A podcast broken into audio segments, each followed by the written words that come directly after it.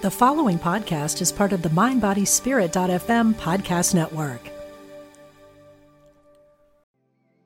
Want to fearlessly explore your creative spirit? Join artist Susie K. Edwards for Path of the Butterfly, a weekend workshop at Omega Institute's beautiful campus in Rhinebeck, New York, May 24 through 26. Experiment with a variety of art forms, engage in mindfulness, walking, and silent meditation, and discover a new and free flowing creative vision. This workshop is for beginners and professional artists. Learn more at eomega.org/slash thrive. This episode is brought to you by Saks.com. At Saks.com, it's easy to find your new vibe. Dive into the Western trend with gold cowboy boots from Staud, or go full 90s throwback with platforms from Prada. You can shop for everything on your agenda, whether it's a breezy Zimmermann dress for a garden party or a bright Chloe blazer for brunch. Find inspiration for your new vibe every day at Saks.com. Support for this show comes from the Utopia Foundation, committed to providing opportunities for people to express their good intentions in local and international communities. Learn how you can create positive change in the world at utopiafound.org. From Spirituality and Health magazine, I'm Rabbi Rami, and this is Essential Conversations. As you just heard, our sponsor this week is Utopia Foundation, and I encourage you to find out more about them at their website, utopiafound.org. My guest is director and filmmaker Christophe Cognet. His latest film, which was honored last year by the International Festival of Rome, is called Because I Was a Painter. The documentary explores artwork, wash drawings, and paintings created in secret by Jewish artists imprisoned in Nazi concentration and death camps. Cognet interviews the few surviving artists, along with those who curate their art, and draws us into the world of these amazing works of art, some of which are found in collections in France, Germany, Poland, the Czech Republic, Belgium, Switzerland, and Israel. Christophe Cognet, welcome to Essential Conversations. Ah, Hi, thank you. Thank you very much for joining us. In your writing about the movie, Because I Was a Painter, you reference many of the standard images available to us about the Shoah, the Holocaust. You talk about photographs of former camps, personal accounts of survivors, films taken and stills taken by both the SS of the Nazis and the Allied Liberation Forces. And then you ask this fascinating question what do they truly show? But you don't answer it. So I want to start with that question. Before we get to the film itself and how it differs from these other images, what do you think those images truly show? It's a very difficult question because all these images, particularly the images made by the army, the US army, the British army, and the Canadian army, and the Soviet army. All these images was made by people who made war.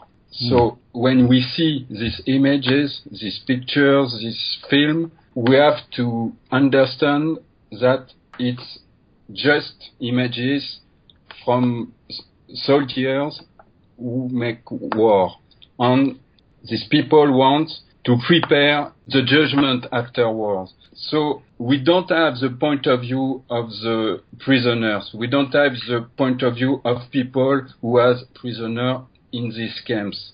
That's really fascinating. I mean, you're saying that in a sense, these other works are propaganda in one way or another. Yes, yes. And and what you're showing is something very different. So tell us, you know, what is the difference here? The difference is the time. All these images was uh, shot in um, 45 in the liberations of the camps, and uh, the artworks I have seen was made in uh, in all the the 40s by the prisoners. So it, it's an essential difference because the camps um, are not the same in 40, in 41, in 42, and, and so on. So we can see some details of the camps, some aspect of the camps we don't see in this film made by the army. It's for the, the essential um, difference. Other difference is that when you show somebody, it's always your self-portrait. So the, the prisoner, the artist who made portrait of the other people made their own portrait. It's very important to understand that because it was an act of resistance for them to do this image. So that's really one of the key things that comes out in your film that this was an act of resistance. I'm intrigued by the title that you give the film, Because I Was a Painter. And it's almost like I can hear you asking, why did you do this?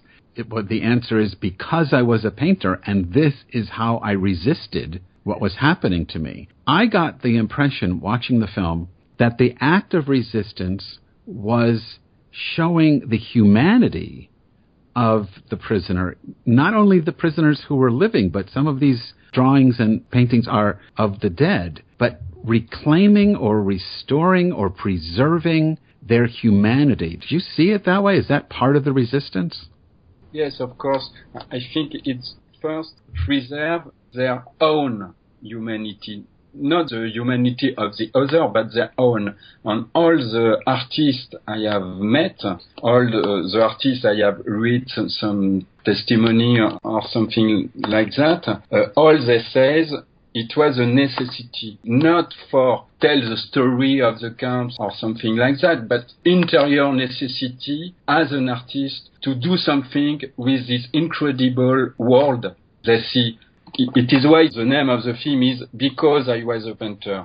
The great artist Zoran Music was a prisoner in Dachau in Germany, and it was a necessity for me to represent this. So I think the act of resistance is first this necessity, the necessity to do art with this this world, this crazy world, with this hell.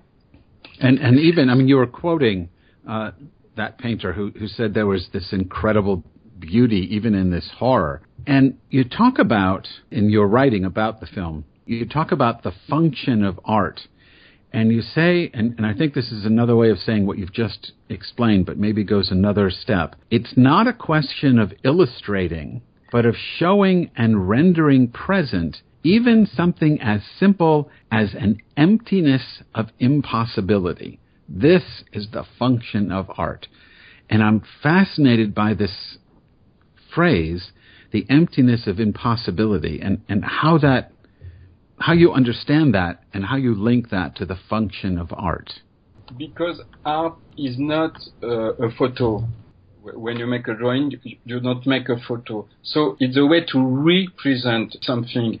You don't represent the world you see, you represent your impossibility to draw the world you see. So you, you present your your own impossibility. I follow that. So it's sort of a play on words of the word represent.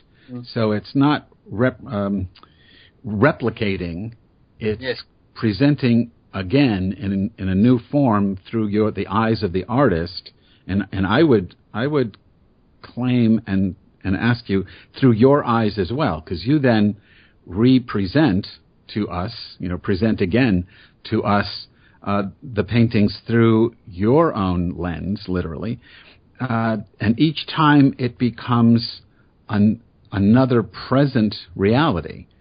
It, it's not about what was, it's about what is as I'm looking at these paintings and I'm watching the film. So the question is is the function of art to bring these things alive in the experience of not just the artist, but the experience of the viewer? So, what drew you to that? Why this material? It's a quite long story. I can see two things. The first is I met Boris Taslitzky, who was an artist in was deported in Buchenwald, and Boris was like my grandfather, if you want. And Boris tell me a lot of this drawing on what he made. So I start to uh, understand the importance of all this drawing. So it's the first. Uh, but Boris, t- tell me something.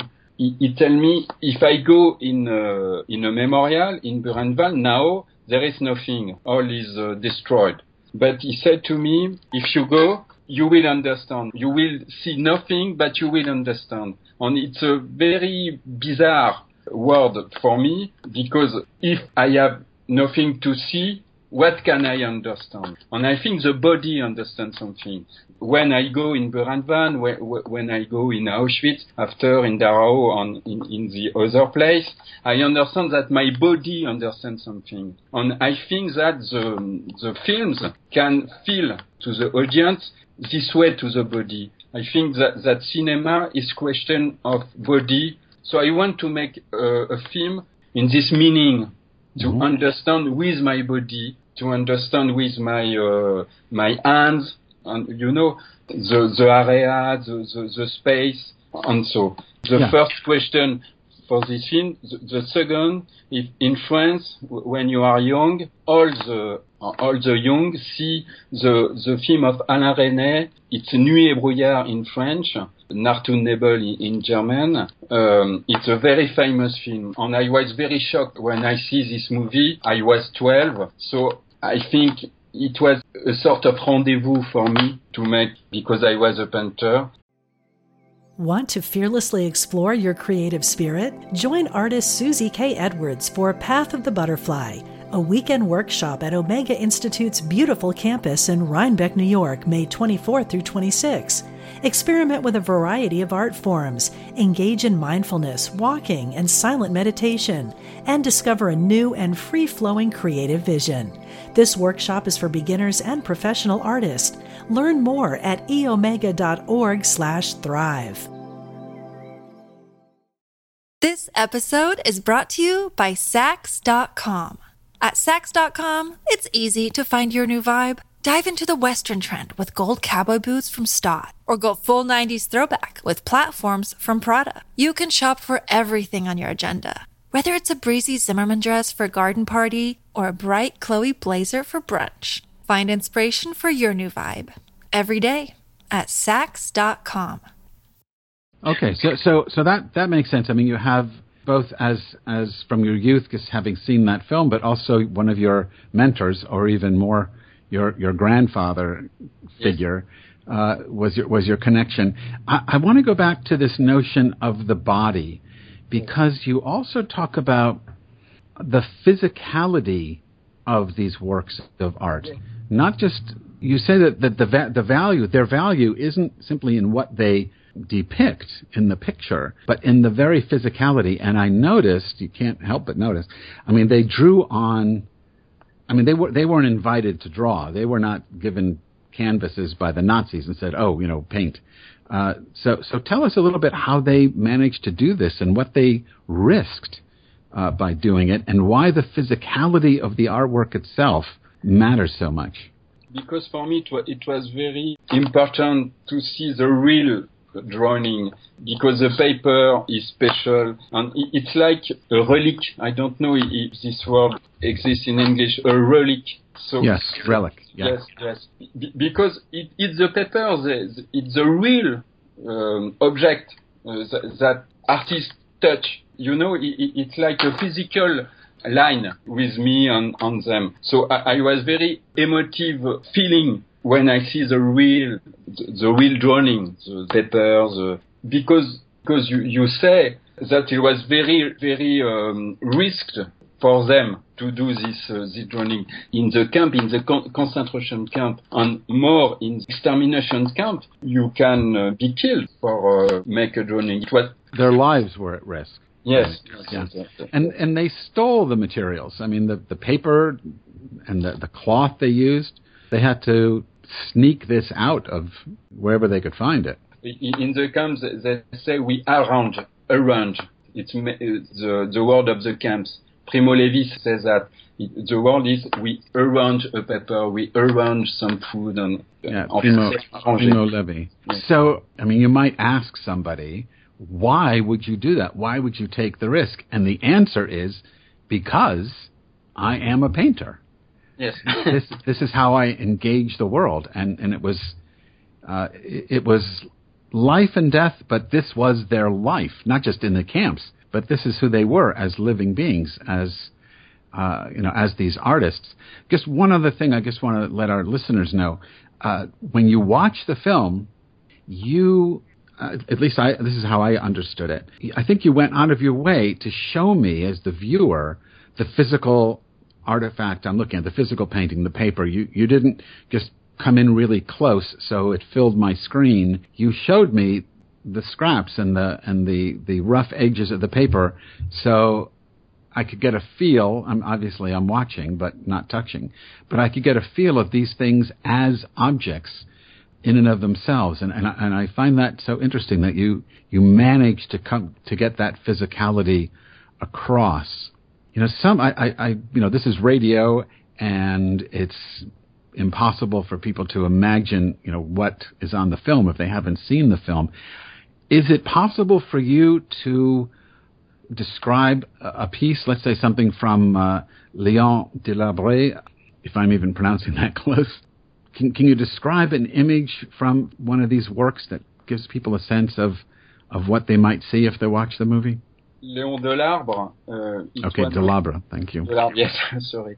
Um, it, it's one of my my favorite uh, artists. I I uh, I see um, the, the, drawing. Um, Delarbre was in in five um, five camps uh, in Auschwitz, Buchenwald, um, Bergen-Belsen, Gross-Rosen. In every camp, tried to do some drawing. It was very, very hard for him to, to find papers, to, to, to find pencil and, and, and so on.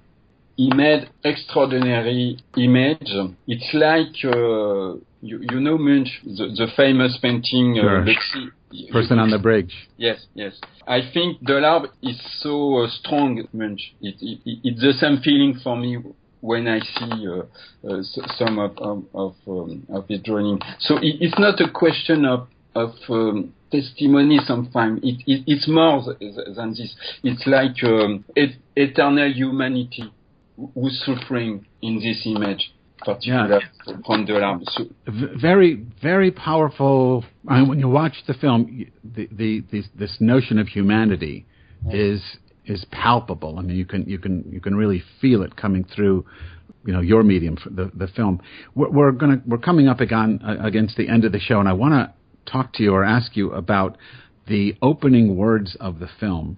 And I'm going to quote them to you and see where you take this. The film opens with these words I don't dare say it. I shouldn't say it. Even for a painter, it was incredibly beautiful.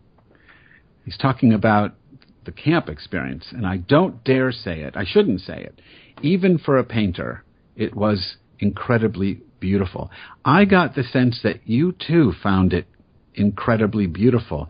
And my question is, how do you, how did you personally straddle the line between the beauty and the horror that was in these works? Yes, it's a philosophical question. You know, in, in the history of art, we see something who, who are horrible um, with beauty. The Christ, in the in the in the painting in Europe, the, the Christ on the cross is suffering but in in Giotto or or in, we can find beauty. So it's an old question, I think, in art, the the the reunion of horror and, and beauty.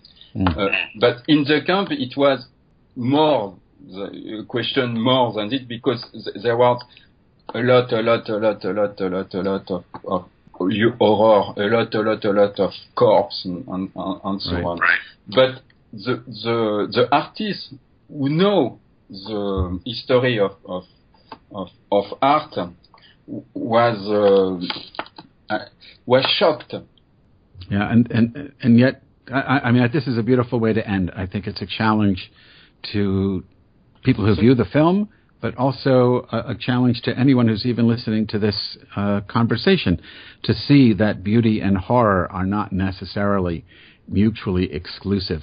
Christophe Cognet, thank you so much for being with us. I also want to thank our sponsor, Utopia Foundation, providing the opportunity for people to create solutions that contribute toward a more equitable world. Please visit them at utopiafound.org. Essential Conversations with Rabbi Rami is a project of Spirituality and Health magazine. I invite you to visit our website, spiritualityhealth.com, to subscribe to the magazine and download the app for this podcast. Essential Conversations with Rabbi Rami is produced by Corinne Johnston, and Alma Tassi is our program coordinator. I'm Rabbi Rami. Thanks for listening.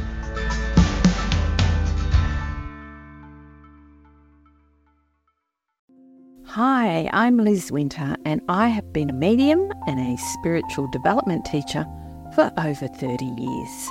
On my podcast, All Aboard the Mediumship, I want to share the message with you that there is a wealth of love and comfort available to you from the spirit world. On my podcast, you can experience this comfort and peace for yourself through gentle guided meditations and helpful messages. Make sure you subscribe and follow so you never miss an episode. Part of the Mind Body podcast network.